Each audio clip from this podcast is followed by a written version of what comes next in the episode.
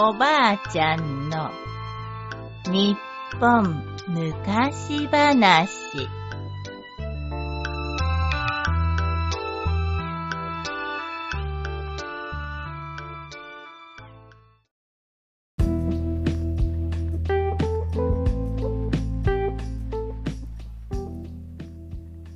手土産のうなぎ。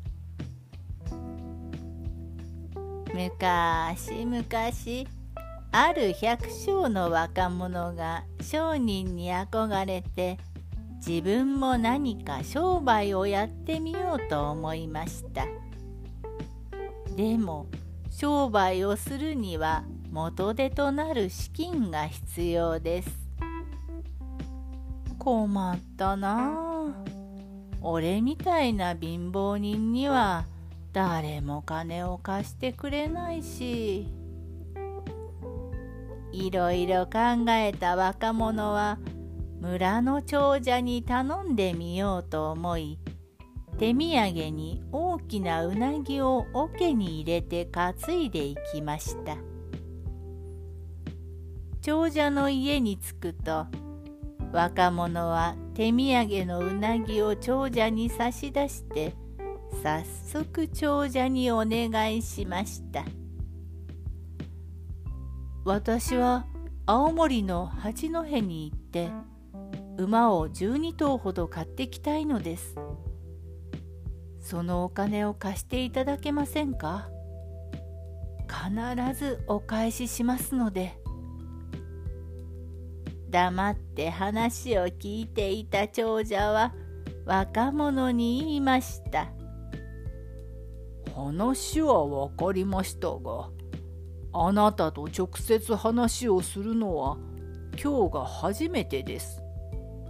そんなあなたにお金を貸すことはできません。そうですか。では失礼します。諦めた若者は土産に持ってきたうなぎを担いで長者の屋敷を出て行きました。すると長者の家の下男が追いかけてきて若者に言いました「旦那様がお呼びでございます。もう一度お戻りください」そして再び座敷に通されると長者が言いました「私のところへお金を借りに来る人は随分いますが持ってきた土産を持ち帰ったのはお前が初めてだ」すみません。このうなぎは次に頼む人への土産にします。なるほど。物を無駄にせず使えるものは何度でも使うどうやら商売の基本は知っているようだな。よし。お前にお金を貸してやろう。本当ですか？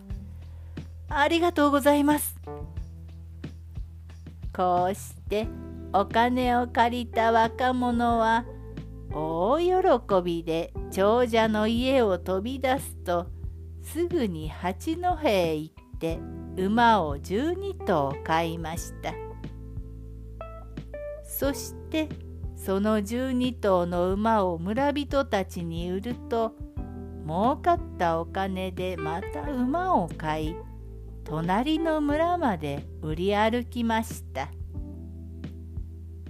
これを繰り返して大金を手にした若者は借りたお金を長者に返すと残ったお金を元手に立派な商人になったそうです。